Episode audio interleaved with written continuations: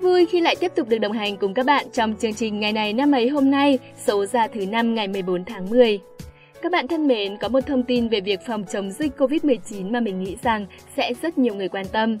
Cụ thể, vào ngày 12 tháng 10, Phó Thủ tướng Vũ Đức Đam vừa thay mặt chính phủ ký nghị quyết 128 ban hành quy định tạm thời thích ứng an toàn, linh hoạt, kiểm soát hiệu quả dịch COVID-19. Quy định nêu rõ, Tổ chức Y tế Thế giới WHO, các nhà khoa học và các quốc gia nhận định dịch COVID-19 chưa thể kiểm soát được hoàn toàn trước năm 2023, có thể xuất hiện các chủng virus mới nguy hiểm hơn, làm cho dịch diễn biến phức tạp khó lường. Tuy nhiên, với việc bao phủ vaccine, có thuốc điều trị giúp giảm số ca nặng, tử vong và giảm tỷ lệ mắc, thì các quốc gia có thể linh hoạt thay đổi chiến lược ứng phó dịch bệnh, từ cố gắng dập tắt dứt điểm sang sống chung an toàn với dịch bệnh. Trên thực tế thì cũng đã có nhiều quốc gia trên thế giới thực hiện chiến lược này. Đối với tình hình thực tiễn ở Việt Nam, khi mà một số kinh nghiệm đã bước đầu được đúc kết, năng lượng ứng phó của hệ thống y tế từng bước được nâng lên, cũng như diện bao phủ vaccine khá cao tại các thành phố lớn và những địa phương nhiều nguy cơ, thì việc thay đổi chiến lược chống dịch một cách linh hoạt hơn cũng là rất phù hợp nhằm góp phần phấn đấu đưa cả nước trở về trạng thái bình thường mới trong năm 2021. Khi áp dụng hướng dẫn này, các địa phương sẽ tạm thời không áp dụng quy định của chỉ thị 15, 16, 19. Thật vui khi cuộc sống có vẻ đang dần dần khởi sắc hơn sau đại dịch đúng không các bạn? Hy vọng một ngày không xa, chúng ta sẽ lại được yên tâm, thoải mái, cà phê tán gẫu với bạn bè, du lịch cùng gia đình và hẹn hò dạo phố cùng người yêu. Nghĩ thôi đã thấy hào hứng quá rồi đây này. Còn hiện tại thì chúng mình vẫn nghiêm túc thực hiện những quy định mới nhất của chính phủ để sớm đẩy lùi được dịch bệnh nhé.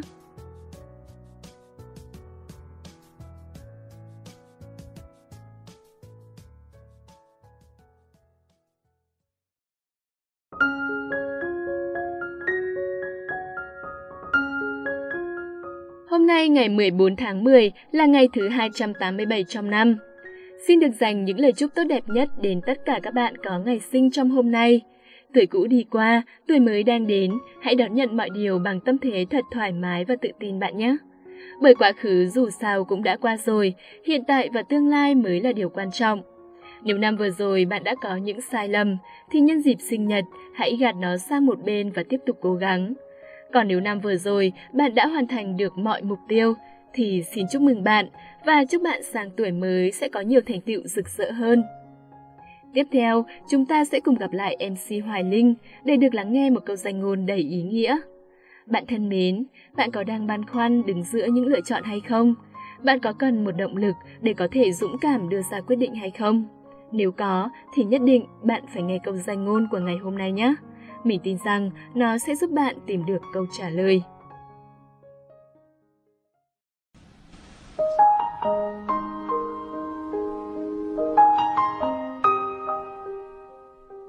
Nếu bạn đủ dũng cảm nói lời tạm biệt, cuộc đời sẽ đền đáp lại bạn một lời xin chào mới. Vâng, đó chính là câu danh ngôn Hoài Linh đã được một người tiền bối gửi tặng khi bản thân đang phân vân giữa những sự lựa chọn.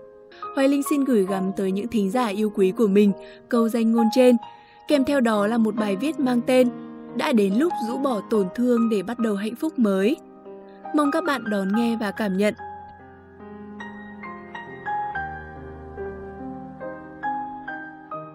Chúng ta sinh ra lớn lên, hầu như ai cũng đã từng một lần yêu. Một lần thương nhớ, hờn giận và quan trọng hơn đã trải qua cảm giác chia tay. Chia tay, có người đau khổ tới rệu rã, có người tưởng chừng như không vực dậy được, nhưng cũng có những người dửng dưng như không. Tôi không muốn nói nhiều về các trạng thái cảm xúc, tôi chỉ xin đề cập tới tâm trạng của những con người nặng tình, lụy tình và bị tổn thương sâu sắc trong tình yêu và không dám bắt đầu một cuộc tình mới. Trải qua một mối tình, mối tình bạn đặt hết tâm huyết vào nó. Bạn tự hào và hy vọng về nó rất nhiều. Bạn muốn tình yêu của hai người kết thúc bằng một đám cưới viên mãn. Nhưng bỗng chốc, mọi thứ tan thành bọt biển vì lý do này hay lý do nọ. Những tổn thương quá lớn, vết thương lòng quá sâu sắc khiến bạn đau khi nghĩ về. Quá khứ cứ ám ảnh và ôm lấy bạn khiến bạn không thể nào quên và nghĩ tới nó. Những tổn thương ấy quá lớn Vết thương lòng quá sâu sắc khiến bạn đau khi nghĩ về. Quá khứ cứ ám ảnh và ôm lấy bạn khiến bạn không thể nào quên được và nghĩ tới nó là bạn có thể bật khóc bất cứ lúc nào. Bạn thấy dai dứt, không thể buông bỏ, bạn cứ đi tìm một lý do vì sao họ rời xa bạn, nhưng tất cả trở nên vô nghĩa. Bạn vừa nhớ thương vừa giận, thậm chí hận người bạn đã từng yêu thương. Nhưng bạn ạ, à, cuộc đời ngắn lắm, tuổi xuân lại càng ngắn hơn. Thay vì hận thù, thay vì lụy tình, thay vì dai dứt, hối tiếc và nhìn về quá khứ, thì hãy học cách tha thứ và buông bỏ. Hãy quay lại, nhìn quá khứ một lần mỉm cười rồi bước đi. Hãy thôi ngoái đầu lại. Bạn thân mến, nếu bạn đang đứng giữa những sự lựa chọn, giữa những tổn thương hay những điều quá cũ, hãy dũng cảm nói lời chào tạm biệt và mạnh mẽ bước ra cái bóng của quá khứ. Bạn sẽ thấy cuộc sống còn rất nhiều điều tươi đẹp đang chờ đón ta ở phía trước.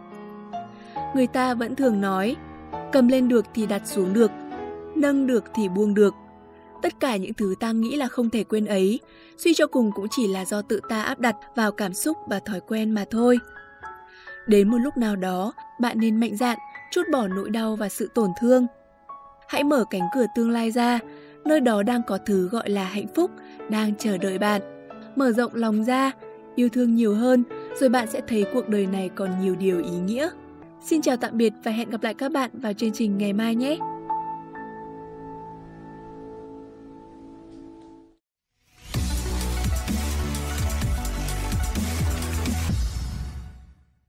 Vậy là chúng ta đã cùng nhau đi đến phần cuối của chương trình. Đây sẽ là thời lượng dành cho các kiến thức lịch sử thú vị liên quan đến ngày hôm nay của nhiều năm về trước. Hãy đồng hành cùng hai MC đáng yêu của chúng mình và lắng nghe trọn vẹn chương trình để có thêm nhiều thông tin bổ ích bạn nhé.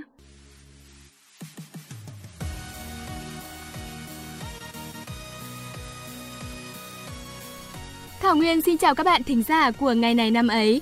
Hôm nay ngày 14 tháng 10, ngày thứ 287 trong năm và như thường lệ thì Hiển Vi sẽ là người đồng hành cùng chúng ta. Hiển Vi xin chào các bạn, cùng bước vào ngày này năm ấy để khám phá những sự kiện tiêu biểu trong lịch sử nào. Đầu tiên, xin mời các bạn đến với những sự kiện diễn ra tại Việt Nam.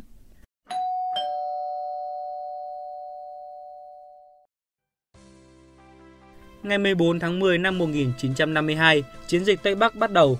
Chiến dịch Tây Bắc từ ngày 14 tháng 10 đến ngày 10 tháng 12 năm 1952 là chiến dịch tấn công của quân đội nhân dân Việt Nam trên hướng Tây Bắc Việt Nam nhằm tiêu diệt sinh lực đối phương, giải phóng một bộ phận đất đai, làm thất bại ý đồ của thực dân Pháp lập sư thái tự trị. Về phía quân ta, Đại tướng Võ Nguyên Giáp làm tư lệnh chiến dịch, Hoàng Văn Thái làm tham mưu trưởng, Nguyễn Chí Thanh làm chủ nhiệm chính trị, Trần Đăng Ninh làm chủ nhiệm cung cấp hậu cần. Sau 3 đợt công kích, quân đội nhân dân Việt Nam đã tiêu diệt và bắt hơn 6.000 quân Pháp và chư hầu. Ngoài ra còn thu được thắng lợi quan trọng ở Phú Thọ, tiêu diệt khoảng 1.700, bắt gần 200 quân địch. Toàn chiến dịch, quân đội nhân dân Việt Nam đã xóa bỏ và chiếm 85 vị trí, thu khoảng 3.700 súng các loại, 90 máy vô tuyến điện, khoảng 1.400 dù, mở rộng kiểm soát thêm 28.000 km vuông với 250.000 dân, trong đó có thị xã Sơn La và toàn tỉnh Sơn La, trừ Nà Sản. Chiến thắng ở Tây Bắc càng củng cố sự chủ động của quân dân ta trên chiến trường, nâng cao lòng tin tưởng của toàn đảng, toàn quân, toàn dân đối với đảng và Hồ Chủ tịch. Liệt sĩ Quân đội Nhân dân Việt Nam Nguyễn Văn Thạc sinh ngày 14 tháng 10 năm 1952. Ông chính là tác giả cuốn nhật ký nổi tiếng Chuyện đời hay còn được biết đến dưới cái tên Mãi mãi tuổi 20. Giữa năm 1971, Quân đội Nhân dân Việt Nam chuẩn bị lực lượng cho những cuộc tổng tấn công trong năm 1972 tại các chiến trường Quảng Trị, Bắc Tây Nguyên và Đông Nam Bộ, trong đó hướng chủ yếu là Quảng Trị. Ngày 6 tháng 9 năm 1971, cùng với 21 sinh viên của K15 toán cơ và nhiều sinh viên khác, anh gia nhập Quân đội Nhân dân Việt Nam. Sau 6 tháng huấn luyện, tháng 4 năm 1972, anh bắt đầu hành quân vào chiến trường. Anh viết cuốn nhật ký chuyện đời từ ngày 2 tháng 10 năm 1971 đến ngày 3 tháng 6 năm 1972. Trước khi hành quân vào chiến trường Quảng Trị, anh đã gửi cuốn nhật ký cùng nhiều lá thư về cho anh trai từ ngã ba Đồng Lộc. Hai tháng sau, ngày 30 tháng 7 năm 1972, anh đã hy sinh tại chiến trường Quảng Trị. Năm 2005, cuốn nhật ký của Nguyễn Văn Thạc đã được nhà xuất bản Thanh niên in thành cuốn sách Mãi mãi tuổi 20 cùng với nhiều lá thư, hình ảnh về ông. Cuốn nhật ký này đã gây được tiếng vang lớn trong toàn xã hội và trở thành một sự kiện văn học phát hành kỷ lục bởi giá trị nhân văn nghệ thuật từ một tâm hồn cao đẹp, thiết tha yêu quê hương đất nước. Tiếp theo chương trình sẽ là những sự kiện diễn ra trên thế giới.